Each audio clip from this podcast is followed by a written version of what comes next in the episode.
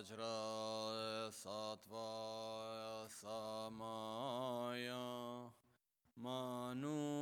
Palaya Vajra Sattva Tenopa Trishta Dridro Me Bawa Soto Kayo Me Bawa सुपोकायो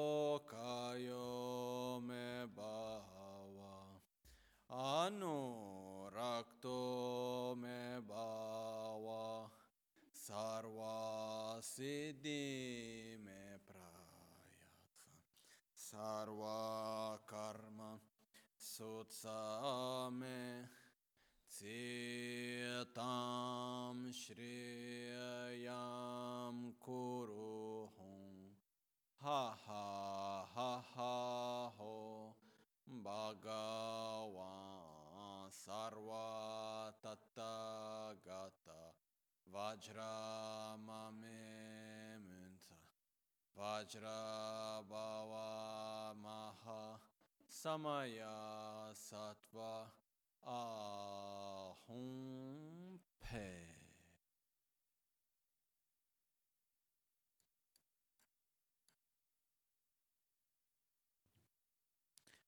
Korde kyun ma löpa semle jungwa yinwe she tube songrab le shepe lödru namjo chenamgi semgi sangde shebra cha.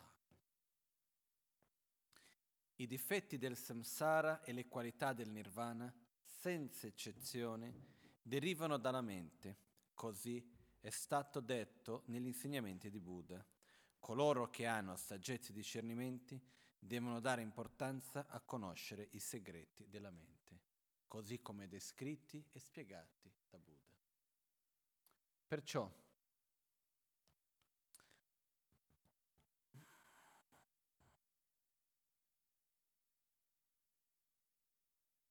continuiamo ora la parte nella quale andiamo a vedere le altre forme nel quale e altre forme di comprensione, altre forme di cognizione della nostra propria mente. No?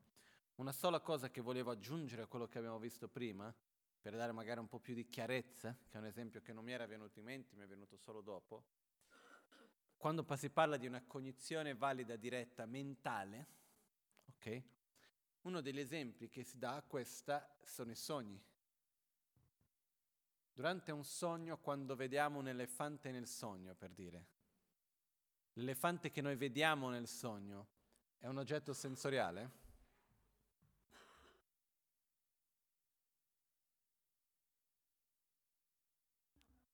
È un oggetto sensoriale?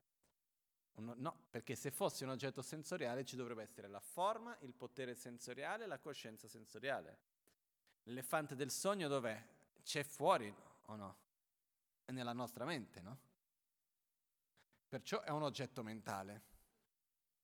È una percezione concettuale l'elefante del sogno?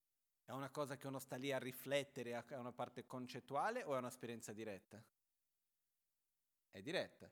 Perciò l'elefante del sogno è una concezione diretta mentale, è una cognizione diretta mentale, è qualcosa che è una percezione diretta ed è mentale. Questo è un esempio di una cognizione diretta mentale.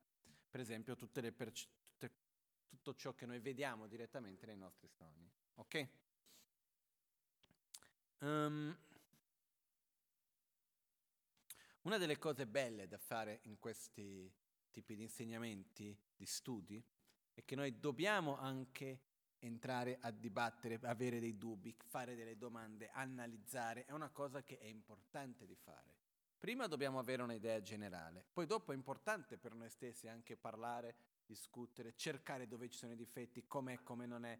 Questo aspetto del dibattere, della, della dialettica, è qualcosa che ha un suo valore non indifferente e anche importante. Okay? Adesso andiamo al prossimo.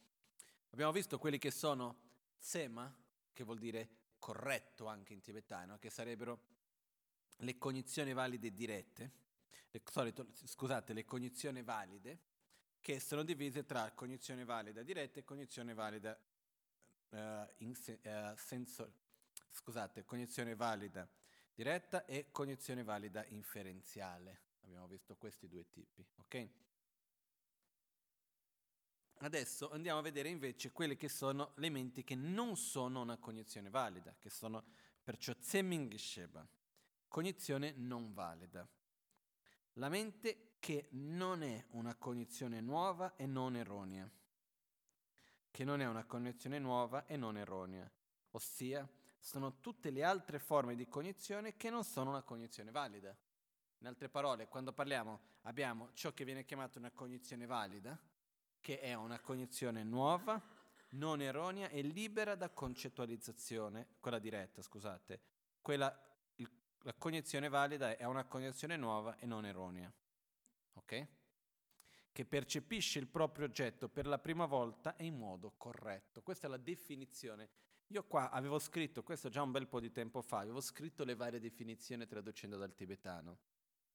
Quindi, um, se noi guardiamo no, nella, nella, nel retro della prima pagina, subito, abbiamo cognizione valida, punto numero uno. Dove c'è cognizione valida, a sua volta abbiamo cognizione valida eh, è, è una cognizione nuova e non erronea, che percepisce il proprio oggetto per la prima volta e in modo corretto. Poi abbiamo punto A, all'interno di cognizione valida abbiamo cognizione valida diretta, che è una cognizione nuova, non erronea e libera da concettualizzazione. Poi abbiamo una concezione valida, diretta, sensoriale, cognizione valida diretta mentale, cognizione valida diretta autoconoscente, cognizione valida diretta yogica, che sono le varie forme di cognizione valida. Poi abbiamo la cognizione valida inferenziale, è una cognizione nuova, non erronea, che si basa sulla propria ragione logica corretta per percepire in modo determinante il proprio oggetto di, con- di conoscenza, che è un fenomeno oscuro. La mente che pre- percepisce fenomeni oscuri, eh, ossia è la mente che percepisce fenomeni oscuri, ossia ciò che i cinque sensi non possono vedere. Questa percezione avviene tramite un corretto ragionamento logico ed è una mente concettuale. Okay? Um, quando noi diciamo la cognizione valida diretta è libera da concettualizzazione, magari solo spiegare un pochettino quello che si intende per concettualizzazione. Una concettualizzazione è quando noi andiamo a percepire qualcosa tramite un'immagine mentale. Okay? L'immagine mentale viene divisa in due, due tipi che vengono chiamati significati generalizzati basati su un'esperienza diretta sensoriale o su qualcosa che qualcuno ci ha detto. Faccio un esempio. Eh. Se noi adesso andiamo, io vi vado a raccontare come avviene la cerimonia in monastero. Okay? Quindi, dove ho vissuto io, in India, quando c'era il mattino presto la cerimonia, eh, immagina quando c'era la cerimonia principale, circa 4.000 monaci, in una grande sala di meditazione con tante colonne, tutta bianca, la sala dipinta di bianco, tante colonne, i monaci seduti in file lunghe, uno che guarda l'altro, che poi si danno le spalle, che guardano l'altro verso i corridoi, eh, tutti vestiti nello stesso modo, eccetera, eccetera. Poi dopo a un certo punto vengono i monaci che portano il tè per tutti, ognuno si è portato la propria tazza. Riuscite a immaginare un po'? Però quello adesso, quindi io vi dico, osservate il monastero e i monaci che prendono te il monastero, ricordatevi di quello, avete una concettualizzazione di quello, un'immagine di quello, no? Questa immagine vostra è basata su che cosa? Su un racconto. Che avete visto già come un monaco, riuscite a immaginare una sala grande con le colonne bianche, però mettete insieme un'immagine sulla base di quello che vi è stato spiegato. La mia immagine di quello è basata su un'esperienza vissuta. Ok? Tutte e due sono immagini mentali che noi spesso mis- mettiamo insieme l'immagine delle, ima- delle esperienze vissute con i racconti fatti, i racconti ricevuti, ciò che ci è stato detto, mettiamo le due cose insieme e creiamo una sorta di una realtà che andiamo a vedere. Ok? E tutti gli aspetti concettuali si basano su queste due cose. Ossia, anche i nostri concetti, questa è una cosa molto interessante di vedere, che qualunque cosa per capire, da qualche parte abbiamo dovuto fare una, avere un'esperienza diretta. Quindi è sulla base delle nostre esperienze dirette che possiamo costruire realtà astratte. Chiaro questo? Quindi è chiaro che io non potrò mai riuscire a percepire e capire certe cose quando in realtà non ho mai avuto l'esperienza diretta che mi dia i mezzi per poter comprendere. Quindi anche questo, anche la nostra ragione si basa sulle esperienze dirette che noi abbiamo avuto. Perché? Perché si basa sulle spiegazioni e si basa sulle immagini mentali che sono quelle raccontate e quelle a sua volta vissute direttamente dai nostri sensi. Ed è chiaro che anche quelle raccontate, io vado a capire quelle raccontate sulla base di che cosa? Del mio vissuto. Ok, chiaro questo?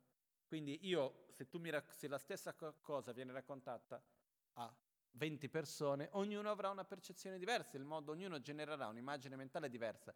Sulla base di che cosa questa immagine mentale è diversa? Sulle esperienze vissute da ognuno, sulle immagini mentali già create da ognuno, che queste sono concettualizzazioni. E quando vado a percepire qualcosa non perché c'è un'esperienza diretta, ma perché vado a basarmi su un'esperienza passata e su un racconto che ho avuto. Quindi mi creo un'immagine mentale e sulla base di questa vado a dire così, è così.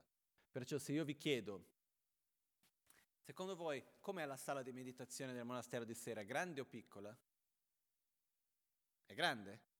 Percepite questa sala grande sulla base di che cosa? Di quello che vi è stato raccontato. Quindi No, è grande perché? Perché l'ama ha detto che è grande, punto. E perché io ho detto che è grande per forza deve essere grande? Perché? Perché ha vissuto l'esperienza, è stato lì, l'ha visto e ci fidiamo di lui. È un po' questo il percorso, no?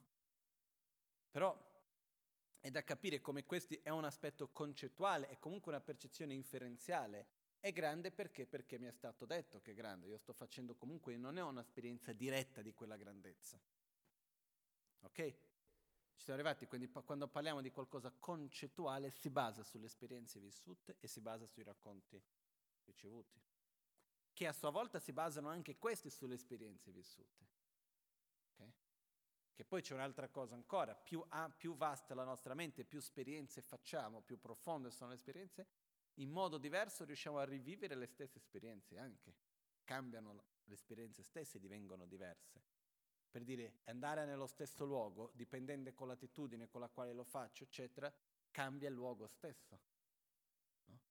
Perciò vediamo tanto quanto è importante l'esperienza diretta, ma anche quanto è importante il modo come andiamo a collegare tutte queste esperienze e creiamo una realtà che, non, che viene questa chiamata, come andiamo a percepire questa realtà oscura, Oscura non nel modo di cattivo, no? ma oscura intendendo dire ciò che non possiamo percepire direttamente. Ok?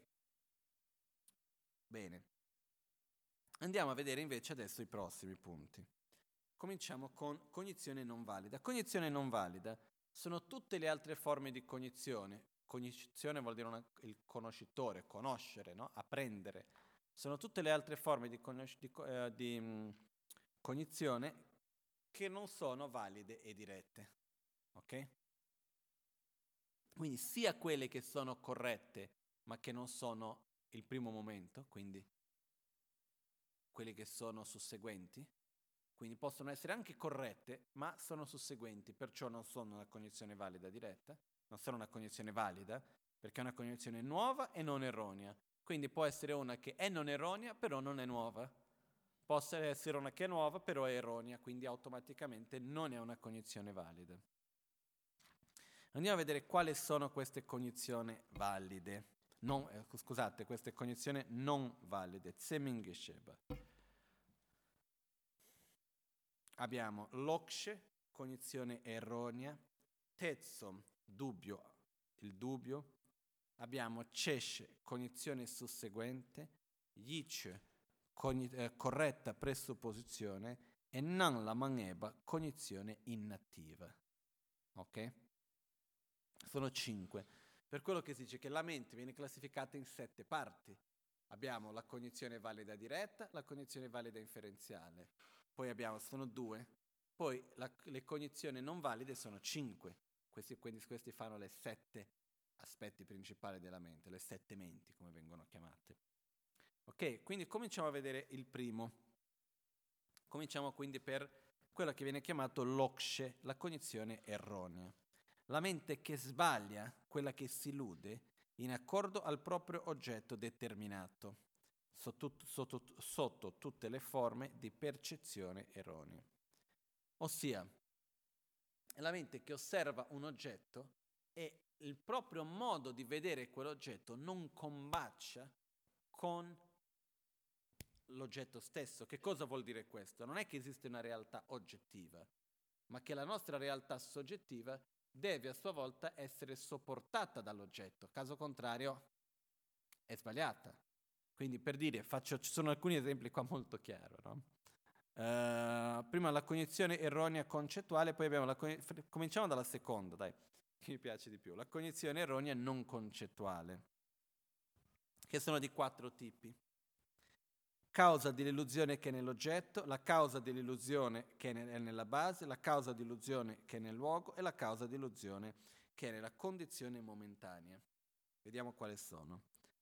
Quando abbiamo una cognizione erronea non concettuale, ossia sensoriale, che la causa dell'illusione è nell'oggetto, il cerchio di luce che si crea quando si gira un incenso velocemente o quando il ventilatore, gi- il ventilatore gira velocemente abbiamo l'illusione che sia un solo pezzo ok? O anche certe volte che ci sono certe ruote che girano veloce sembra che stia girando la, al contrario, no? Ma l'esempio più semplice è se prendiamo un fuoco con una, una corda e lo giriamo velocemente, sembra che ci sia un cerchio, no? Quando vediamo, vediamo il cerchio o no? C'è un cerchio o non c'è un cerchio? Non c'è un cerchio. Però cosa succede? A noi appare che ci sia un cerchio. Dove si trova la causa di illusione? nell'oggetto. L'oggetto che per causa che l'oggetto gira velocemente ci appare in un modo diverso di come è. Ok?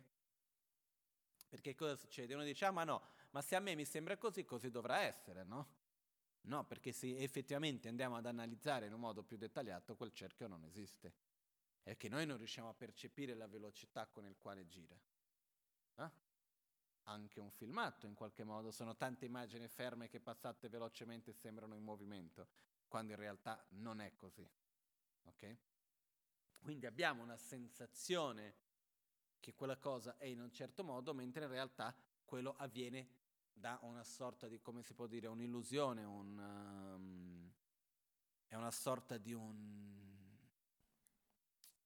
in portoghese si dice trucco, un uh, trick, un trucco anche in italiano, no? Quindi è una sorta di un trucco che si va a fare per illudere i sensi. Sembra che ci sia il movimento quando effettivamente il movimento non c'è. Sembra che ci sia un cerchio quando quel cerchio non c'è. Quindi questo succede quando per una ragione esterna dell'oggetto va a creare questa sorta di illusione quindi noi diciamo guarda il movimento quando il movimento non c'è, no? Secondo, causa di illusione è nella base. La montagna innevata gialla che, si, che, appare, che ci appare così a causa di una malattia come l'epatite, ossia quando c'è un difetto che distorce l'apparenza dell'oggetto nei nostri poteri sensoriali. Ok? Quindi è come per dire io ho una malattia in qualche dei miei sensi. Per esempio, certe volte mi succede che magari quando c'è una sorta di febbre mi, mi può succedere che la pelle diventa molto più sensibile quindi qualunque cosa tocca dà più fastidio, sembra che quella cosa sia molto ruvida, quando in realtà non lo è. Uh, può essere la sensazione magari di un momento che magari abbiamo l'orecchio tappato, quindi sembra che uno parli troppo basso, mentre in realtà siamo noi che non sentiamo bene. Può essere una malattia che uno vede tutto un po' ingiallito, però in realtà è perché è il proprio senso. Quindi questo è quando abbiamo una percezione erronea basata su che cosa? su un difetto dei nostri propri cinque sensi. La cosa bella di vedere questi aspetti delle visioni erronee per me è che diventa sempre più chiaro che sì, viviamo in un mondo relativo, ma non così tanto relativo come possiamo pensare. Non è che tutto è nella mente, facciamoci tutta una storia, no. Esiste anche una realtà che va vista e vissuta in un modo abbastanza concreto. No? Perciò quello che succede è, non è perché io vedo il cerchio che il cerchio c'è. Ok? Quindi questo è abbastanza chiaro che, che deve essere così. Perciò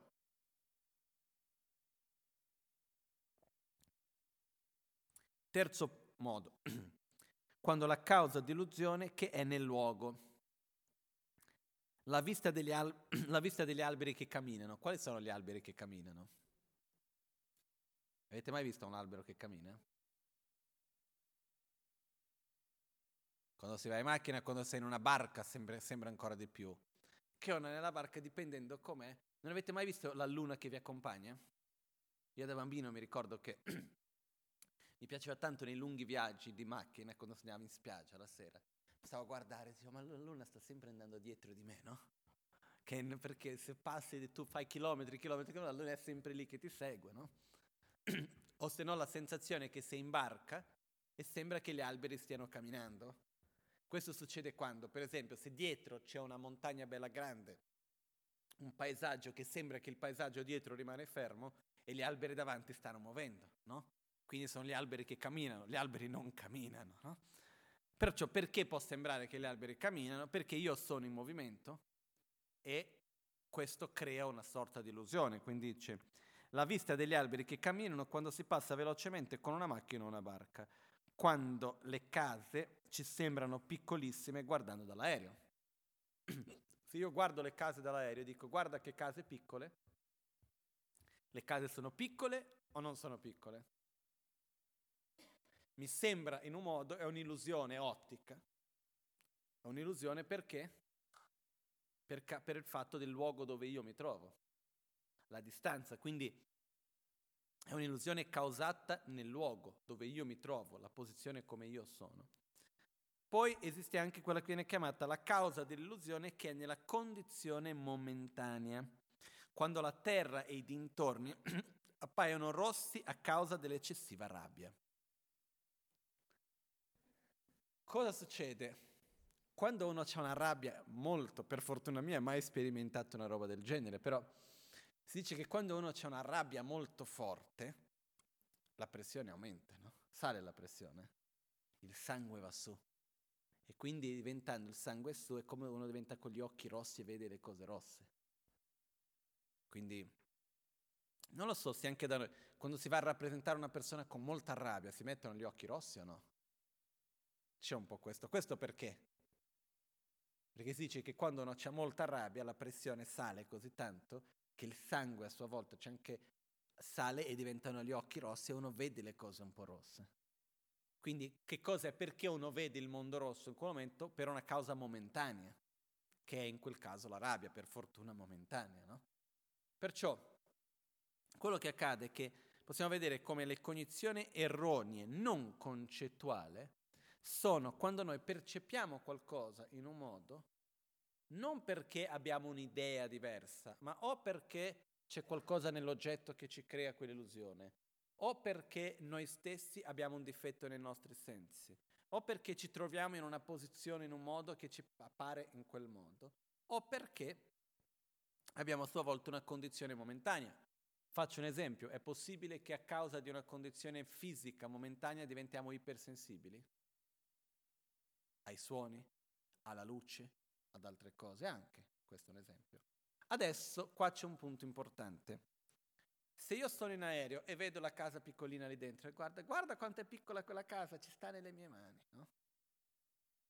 È una percezione erronea. Però dobbiamo capire una cosa di una cognizione erronea. La cognizione è fatta di tre parti. Oggetto, potere sensoriale, cognizione mentale. Okay? Io vado, vedo la casa piccolina, vedo la casa lì sotto, per me mi appare come piccolina a causa della distanza che mi trovo. Io credo che sia piccola la casa, mi, mi, mi aggrappo a quell'apparenza piccola. Questa è una visione erronea, perché la casa non è così piccola, la casa è molto più grande di quello che a me mi appare in quel momento. Ok? Che cosa succede? Se io vedo la casa piccolina, ma io dico, ah, guarda come sembra piccola la casa guardandola dall'aereo, è una cognizione erronea? No.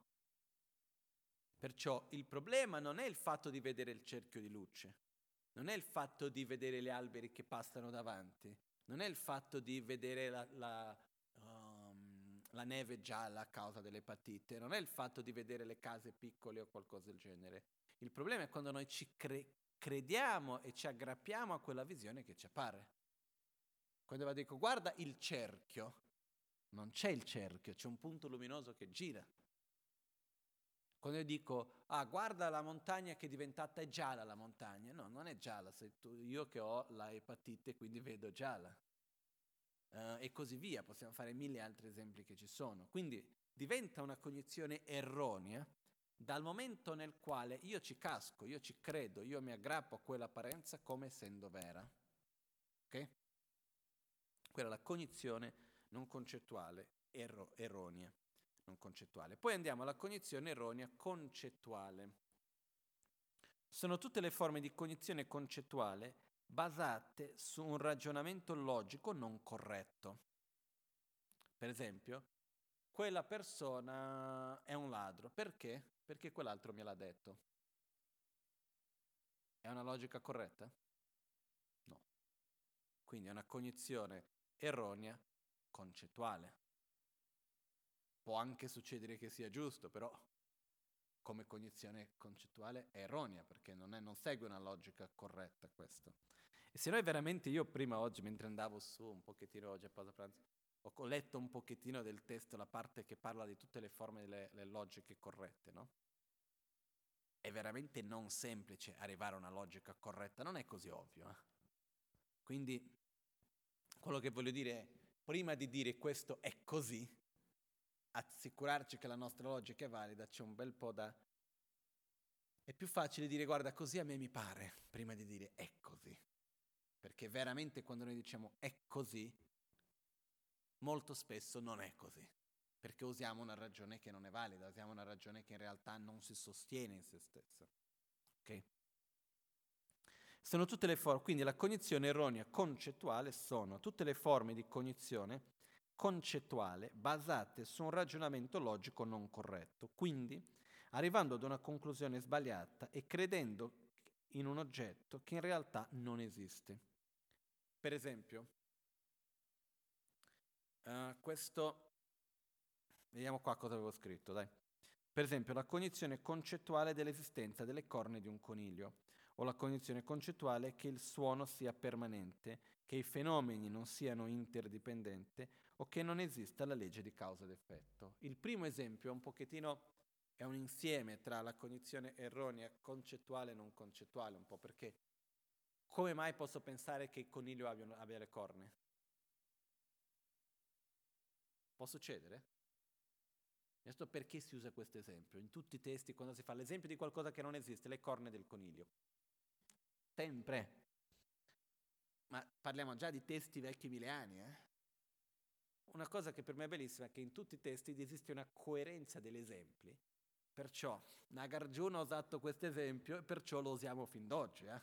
Sono passati 1500 anni e si usa lo stesso esempio. Poi si possono anche creare altri.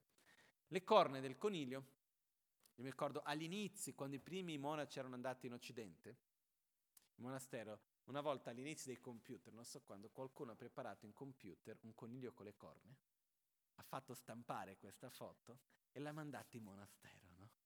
Per fare una sorta di uno scherzo per dire guarda, non è vero, lì nessuno sapeva che c'erano i computer per fare le immagini, queste cose qua, e tanti hanno detto guarda che in Occidente ci sono i conigli con le corna, no? Comunque, questo è un classico esempio di quello che non esiste, sono le corna del coniglio. Perché si fa questo esempio? È possibile che verso la sera o qualcosa, vedo passare un coniglio, non ho mai visto un coniglio, non so com'è, credo che le sue orecchie siano delle corne? Chiaro, se ci guardo con un po' di calma capirò che non sono delle corne, però può succedere, no? Quindi io vedo, credo e dico sì, il coniglio ha le corne, io le ho viste. Sono certo. Perché sono certo delle corna del coniglio? Perché l'ho visto passare, c'era quelle due cose sulla sua testa e così via, è una cognizione erronea, concettuale. Perché? Perché io mi baso su una logica. Il coniglio ha le corna perché ho visto quelle due cose lunghe sulla sua testa, perciò ha le corna. Non è perché il coniglio abbia due cose lunghe sulla testa che necessariamente siano le corna, esistono anche le orecchie, no? Perciò quello che succede è che questa è una cognizione concettuale erronea, ma ci sono tante altre. È il fatto di credere che i fenomeni sono permanenti, è il fatto, ma nel, andando al nostro quotidiano, è il semplice fatto di dire, mm, come l'esempio che ho fatto prima, quella persona è un bugiardo. Perché? Perché mi ha detto qualcosa che non era vero. Non è perché qualcuno mi dice qualcosa che non è vero che necessariamente sia un bugiardo. Basta, basta che quella persona credesse veramente in quello che ha detto, non, è, non era un bugiardo. E già da questo abbiamo già una cognizione erronea concettuale. Ma ci sono tante altre, sono cose che noi siamo sicuri, presupposizione erronea. Questa cosa è così. Perché? Ah, perché qualcuno me l'ha detto. Quante volte che noi non andiamo a credere in qualcosa, faccio un esempio, per esempio i giornali, le televisioni. Quante cose non crediamo perché è stato detto in giornale? Mi ricordo una volta in Brasile è successa una storia molto brutta in realtà, di una coppia di signori brasiliani giapponesi, di origine giapponese, che avevano una scuola di, per i bambini, un, un asilo nido, che curavano molto bene i bambini, tutte le cose. A un certo punto viene fuori una storia che questi qua stessero abusando sessualmente dei bambini di un bambino in particolare. Giornali, cose, ne hanno creato dei mostri. Queste due persone che tu le guardavi sembravano bravissime. Dopo un lungo fatto del processo penale era venuto fuori che in realtà no, che non era successo nulla. Però a questo punto nella, testa della gente cos'erano loro? Dei mostri. Ma se erano basati su una ragione logica? No, era una cognizione erronea, concettuale. Quello mi ha detto perché? Perché c'è stata quella cosa lì. Punto. Ma non è che c'era veramente, non c'erano, uno che non c'era nessuna prova e dopo sono arrivati al punto, adesso non mi ricordo bene i dettagli della storia, però mi, mi sono arrivati al punto che effettivamente poi tu, tutti i giornali hanno dovuto chiedere le scuse, le cose, però figuriamoci, se tu nel giornale scrivi una cosa, ormai l'hai detto, è distrutto. La scuola ormai era chiusa, hanno perso tutto, ormai era finita la vita di quelli lì in questo senso. Però questo per fare un esempio di come noi andiamo a creare realtà su delle basi non, non solide, non valide. E quindi per questo che è molto importante essere coerenti con la logica, seguire veramente. Questa è una delle cose che secondo me, un'altra cosa che sarebbe buono imparare, studiare a scuola, è la logica, imparare a ragionare, no? Questa è una cosa che è veramente molto utile, imparare a ragionare bene, a capire bene le cose, il perché, il come, perché se no noi spesso andiamo a seguire le presupposizioni non corrette. Poi ogni tanto possiamo avere anche, fra, un po' arriviamo alla presupposizione corretta, che è il quarto punto. Però può succedere che noi arriviamo a qualcosa, ah questo è così, perché? Perché io penso, perché mi è stato detto, perché c'è quella cosa lì così. In realtà non abbiamo nessuna ragione base solida. E nella gran maggioranza dei casi queste sono cognizioni erronee concettuali. Qual è il problema di una cognizione erronea? Che ci porta a conclusioni sbagliate. Okay. Portandoci a conclusioni sbagliate crea dei conflitti. Conflitti tra noi e noi, conflitti con le altre. E poi ovviamente quello che succede è che la cosa per me è una delle cose più assurde, è che noi siamo esseri, parlo, sto generalizzando, eh? C'è chi si può riconoscere in quello che sto per dire e chi non si riconosce. Va bene, non, non, non ci sono problemi. Però generalizzando siamo est- esseri estremamente arroganti, egoisti. Perciò se io dico che una cosa è così, ma dopo io riesco, viene provato per me che non è così, è così. Perché io l'ho detto che così era vado a trovare mille scuse, vado a trovare il modo di rigirare la cosa. Anche quando c'è un'esperienza diretta, in un certo modo faccio fatica ad accettare il mio punto di vista sbagliato. E questo, non lo so, magari mi sbaglio, magari perché io sono cresciuto in un contesto diverso, in monastero, però io una cosa che vedo molto spesso è l'enorme fatica di accettare i propri errori. Sembra che sia una cosa, una tragedia monumentale dire ho sbagliato ah che bello, no? ho sbagliato, e adesso vado avanti, no? C'è niente di male, ho capito male, ho fatto la cosa nel modo sbagliato, non ho capito bene, no, nessuno sbaglia mai. Tutti hanno sempre ragione, nessuno può mai sbagliare e anche quando non sbaglia viene fuori con mille giustificative, mille cose, eccetera, eccetera. No? Come qualche giorno fa c'era una situazione, un paio di settimane fa, con una, una cosa semplice, banale, dove c'era una cosa che era una cosa che la persona sapeva di non dover fare, io ho evidenziato e ho detto, ma guarda dai, ma lo sai che non lo devi fare, una cosa semplice, banale. E la persona, sì, eh ma sai, ha detto, non voglio nessuna giustificativa, risparmiatela. Non ho bisogno della giustificativa del perché l'hai fatto, non ti sto qua a condannare per nulla. Ti sto solo dicendo, hai capito che, hai capito che era sbagliato? Sì, punto, finito, basta. Perché anche quando abbiamo una condizione, andiamo a giustificarla, non è colpa mia. E non è per me, è perché c'è stato questo, perché c'è quell'altro, andiamo sempre a giustificare. Certe volte riconoscere che, una, che un, qualcosa di sbagliato è sbagliato è semplice. Non è che ci vuole tantissimo, però facciamo fatica spesso. Sento che c'è da qualche parte dentro di noi che dire ho sbagliato sembra quasi un dolore. Mentre invece è semplice, ho sbagliato, ho avuto una percezione sbagliata, delle, ho preso, sono arrivato a delle, ho tirato delle conclusioni sulla della base delle cose non solide. Però noi spesso vogliamo prendere, arrivare a delle conclusioni sulle basi di cose che in realtà non, non sostengono quelle conclusioni stesse. Okay? Con questo abbiamo le due tipi di cognizione erronee. Okay? Quindi abbiamo una cognizione erronea concettuale e una cognizione erronea non concettuale. Ovviamente per andare a capire bene bene che cosa vuol dire una cognizione erronea concettuale, anche qui c'è da andare a studiare tutte le forme della logica corretta, come ha una logica corretta, in che modo si costruisce, eccetera, eccetera, sulla base di quello, quello che è fuori da questo è una, è una cognizione erronea concettuale. Però non entriamo in quei dettagli adesso, ok? Di solito anche quando si studia questo è tutto un capitolo a parte, che sarebbe, eh, viene chiamato Tariq, che sarebbe, come può dire, la scienza della logica. No? E quindi quello è tutto un capitolo a parte, tutto un, un argomento a parte. Bene, eh, abbastanza chiaro le cognizioni erronee? Okay. Andiamo quindi al prossimo punto, il, terzo, il secondo punto dei cinque forme di cognizione, delle, delle cognizioni non valide, che è il dubbio. Il dubbio, Tetson, è la mente che non è sicura del proprio oggetto di percezione. Ossia, c'è due cose, non so se è questo o se è quello, se vado di qua, se vado di là, se è così o se... Una, conce- una, una, una cognizione diretta, valida, è sicura del proprio oggetto, è così. Il dubbio è la mente che rimane un po' a metà.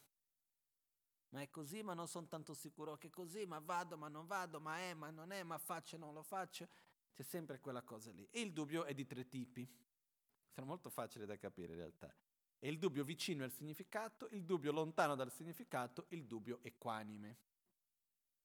Il dubbio vicino al significato, la mente che non essendo sicura fra due o più oggetti è più vicina a quello corretto. Per esempio, la tazza è permanente o impermanente? Boh, chi lo sa? Mi sa che è impermanente.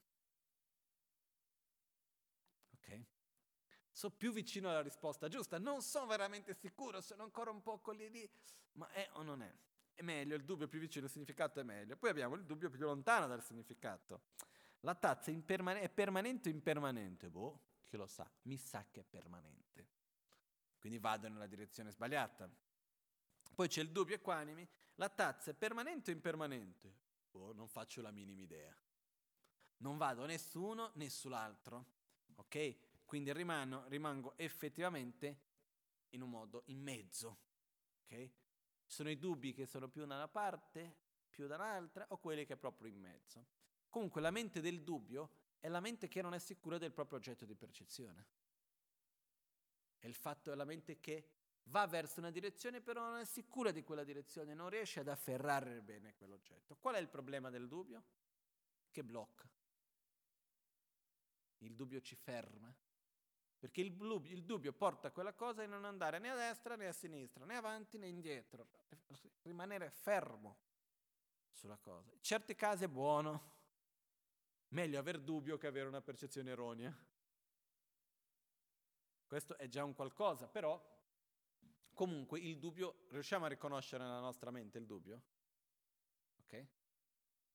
Questa mente che effettivamente rimane, è lì, c'è un qualcosa, però non so se è veramente così o non è. È mio amico o non è mio amico? Mi posso fidare o non mi posso fidare? È giusto o è sbagliato? È bello o non è bello? È, mi piace o non mi piace? Sono o non sono? Che ne so io? Possiamo fare mille dubbi che rimaniamo, eccetera, eccetera. E questa è la mente del dubbio, ok? Che non è una cognizione valida perché non è sicura del proprio oggetto di percezione e non è necessariamente neanche una cognizione erronea, è in dubbio, è quella che rimane in mezzo. Poi abbiamo invece il, quel prossimo che sarebbe cesce che si chiama la cognizione susseguente. La cognizione susseguente è la mente che apprende ciò che è stato già appreso. Perciò è qualunque forma di cognizione dal secondo istante in poi. Di tutte le forme di cognizione c'è il primo momento del dubbio, nasce il dubbio, subito dopo rimango nel dubbio, è già una cognizione susseguente del dubbio. Riusciamo a vedere nella nostra mente questo, che quando nasce un pensiero c'è quel primo istante di quella mente, poi dopo c'è un piccolo periodo che può essere molto breve o un po' più lungo, che la mente rimane in quello stesso stato. Riusciamo a vedere questo o no? Sì, no, magari. Ok? Quello che cos'è? Una cognizione susseguente. Ok?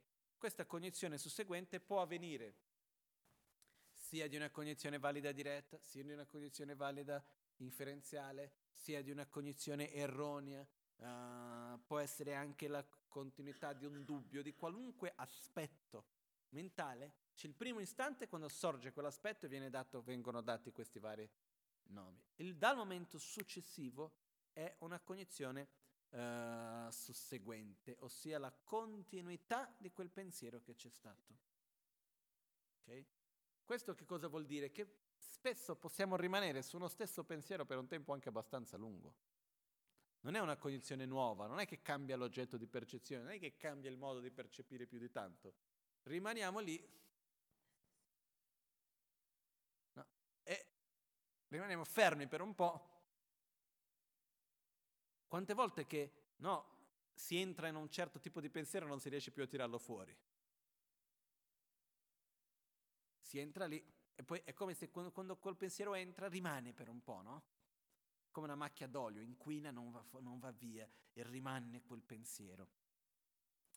Ma que, più che l'ossessione, la cognizione sussequenziale, è il proprio fatto, è la durata del pensiero. È un pensiero che comincia finché non finisce quel pensiero sorgendo uno nuovo.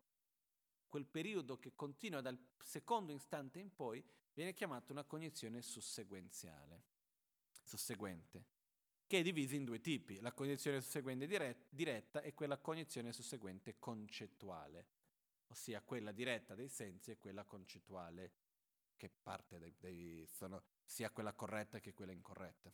Ok? Mi sa che è abbastanza chiaro questo. No? Quello che succede è che la cognizione susseguente è invalida perché Mentre l'oggetto di percezione è in cambiamento, la mente non lo percepisce, rimango nella stessa cosa. È come se io ho qualcosa che mi passa molto, sta passando davanti a me, io faccio una foto di quel momento, track, rimango fisso sulla foto, mentre l'oggetto continua ad andare avanti. Quindi in realtà non è una cognizione valida, diretta in questo senso, e deve, viene chiamata una cognizione non valida proprio per il fatto perché si rimane fisso su quella stessa pensiero, quella stessa percezione iniziale. Quindi non è la percezione diretta, l'oggetto ormai è già cambiato, siamo rimasti però su quello stesso pensiero. Ok? No, no, ma anche in questo momento, tu per esempio vedi il bicchiere, ok? Vediamo il bicchiere davanti. Che tipo di cognizione abbiamo quando vediamo il bicchiere? Una cognizione valida, diretta, sensoriale, visiva. Ok? Visto il bicchiere. Un secondo dopo che stiamo vedendo il bicchiere, continuiamo a vedere il bicchiere. Quale bicchiere pensiamo di vedere? Il primo, il, quello lo stesso che abbiamo visto all'inizio, quindi quella continuità che cos'è a quel punto? È una cognizione susseguente, è la continuità di quel primo momento che ho percepito. Non è valida in quanto che non, ba- non, è un riflesso diretto dell'oggetto che c'è davanti a me, ma la continuità che sto dando a quel che è apparso prima. Mentre l'oggetto in realtà è anche questo in cambiamento. Molto preciso deve essere valido. No? Uh, millua, millua in tibetano vuol dire... Um,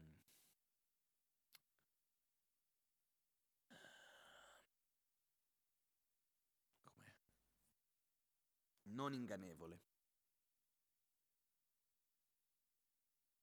Qualcosa che lo percepisco, ma che non mi inganna, lo vedo, tra virgolette, così com'è. Ok? Perciò queste sono le cognizioni susseguenti. Poi arriviamo alla prossima, che è molto importante, che viene chiamata la corretta presupposizione, yich. La mente, senza, la mente che senza basarsi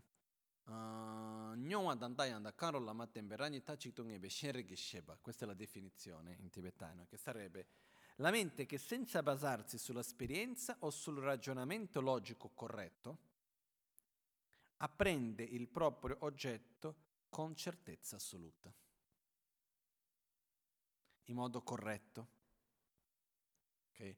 La cosa che manca qua, che apprende in modo corretto il proprio oggetto. Perciò, uno stato la mente che senza basarsi su un'esperienza diretta sensoriale o mentale diretta, che non si basa su un'esperienza diretta, non ha mai avuto un'esperienza diretta, e che allo stesso tempo non ha un ragionamento logico corretto, è sicura del proprio oggetto di percezione. Perché? Perché qualcuno mi ha detto mi fido di quel qualcuno. Non è una ragione logica, però io sono sicuro. I fenomeni esistono in modo intrinseco o no?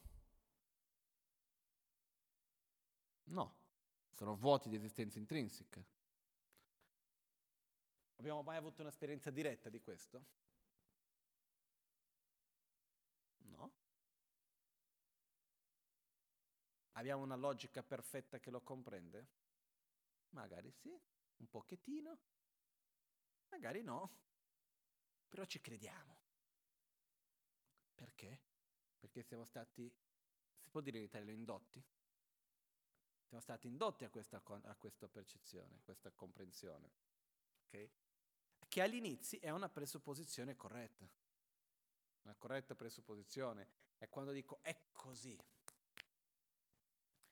Come mai? Guarda, non te lo so dire bene, non è che abbia avuto un'esperienza diretta, non è che sia totalmente con la logica perfetta senza ombra di dubbi, però solo so che è così. Ok? Questo viene chiamato una presupposizione corretta, che certe volte è anche una sorta di un insight che uno può avere.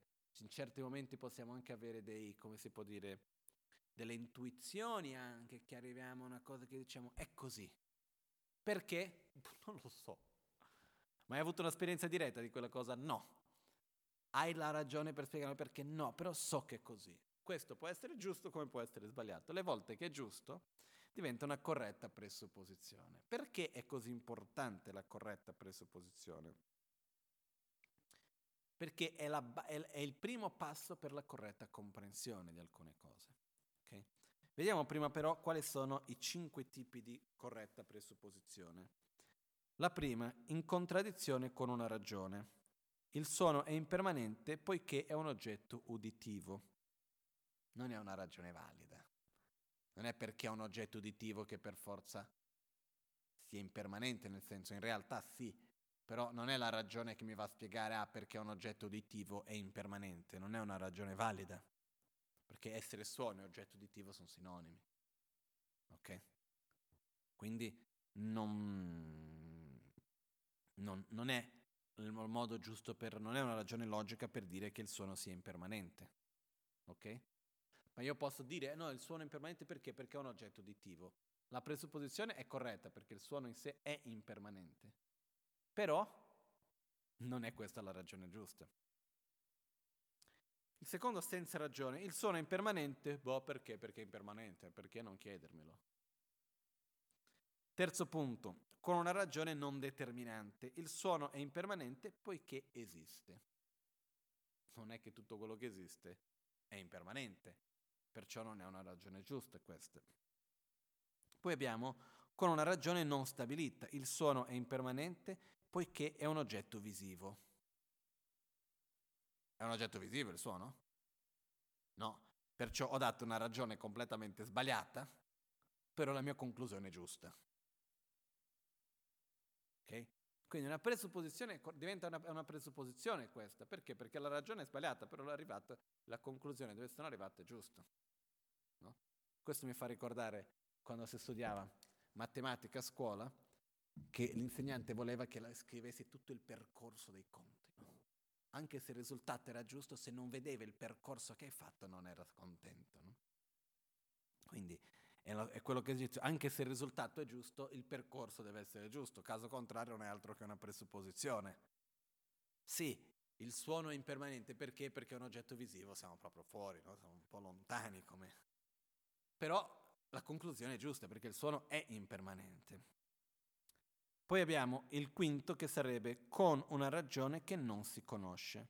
Il suono è, imper- imper- è impermanente poiché è un prodotto, senza però sapere cosa significa un prodotto. Ok? Questo è come per dire no, questa cosa è pura, perché? Perché è della natura del Dharmakaya. E che è questo Dharmakaya? Se io non so cos'è il Dharmakaya, come posso dire che è puro perché è della natura del Dharmakaya? Mm, in realtà non c'è una logica, è una presupposizione, nient'altro che una presupposizione. Ok? Quindi abbiamo con questo quello che viene chiamato una presupposizione corretta nella quale il risultato è giusto. Perché il risultato è giusto? Perché l'oggetto di percezione, che è un'immagine mentale in realtà che si va a generare, combacia con l'oggetto effettivo in certi casi per fortuna, in altri casi perché la persona che ce l'ha spiegato è la persona giusta, eccetera, eccetera. Però nel nostro per- processo, per esempio in relazione alla corretta visione della realtà, il primo momento di realizzazione della corretta visione della realtà è una presupposizione corretta.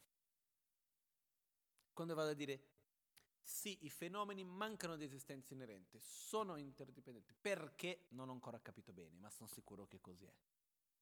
È già un primo passo. Quando siamo sicuri di qualcosa che però non abbiamo ancora una presupposizione, non abbiamo ancora una cognizione valida concettuale. Però siamo sicuri e non abbiamo ancora avuto neanche un'esperienza diretta. Faccio un esempio. Ok, finiamo prima il, il prossimo punto, poi rivediamo un attimino i setti.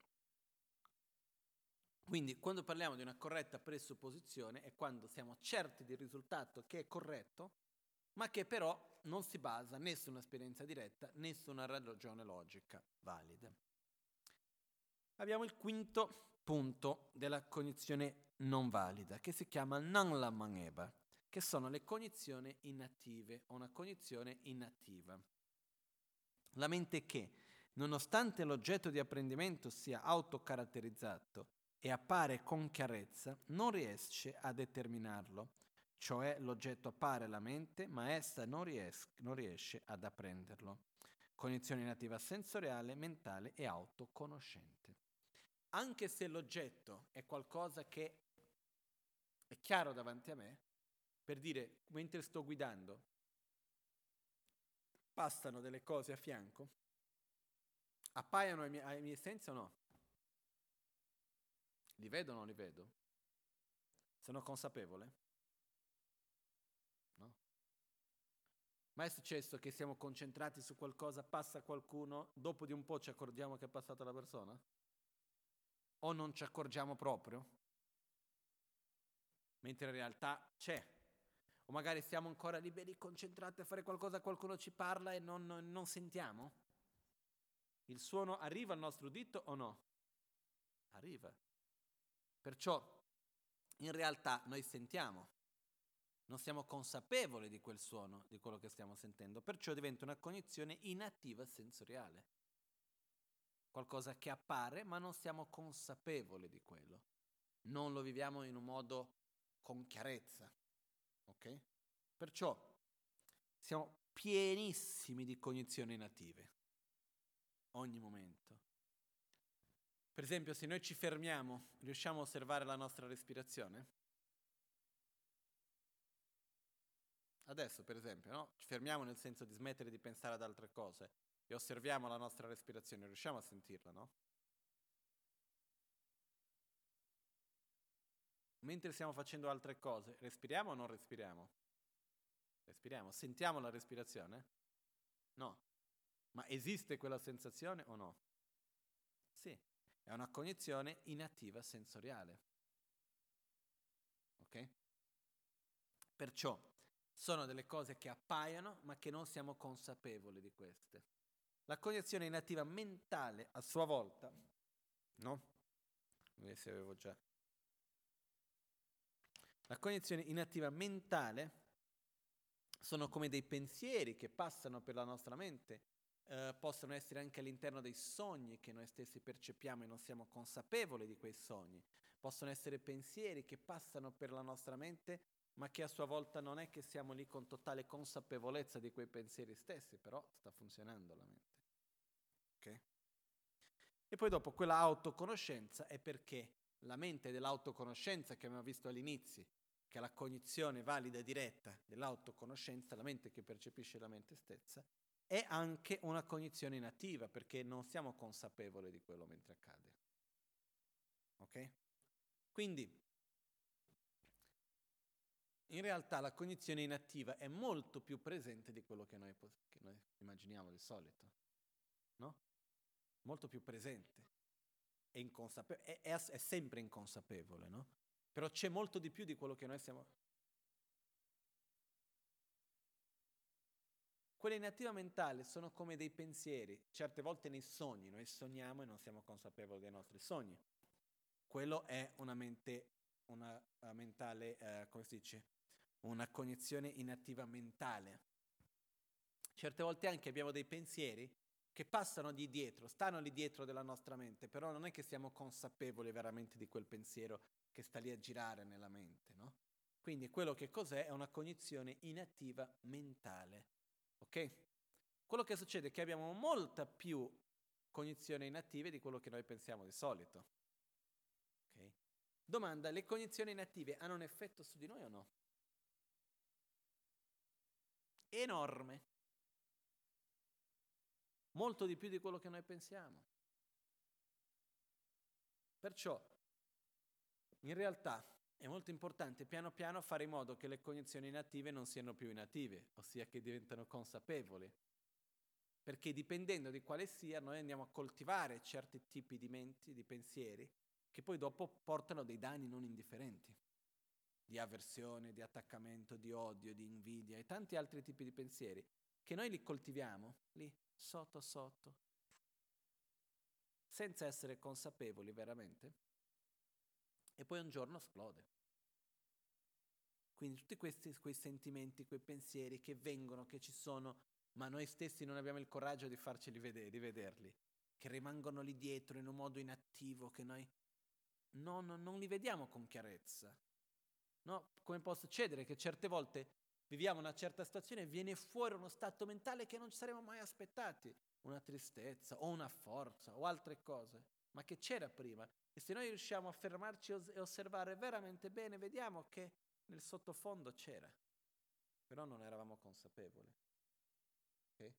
Quindi l'importanza sempre di più, più aumentiamo il nostro livello di consapevolezza, di chiarezza mentale, più riusciamo a percepire anche le sottilezze della nostra mente e quindi diventa sempre meno inattiva. Ok? No? È quello che ho detto oggi prima, che scientificamente si dice che in un secondo il cervello riceve circa 2 miliardi di informazioni, di questi 2 miliardi siamo consapevoli solo di 2000. L'altro miliardo 900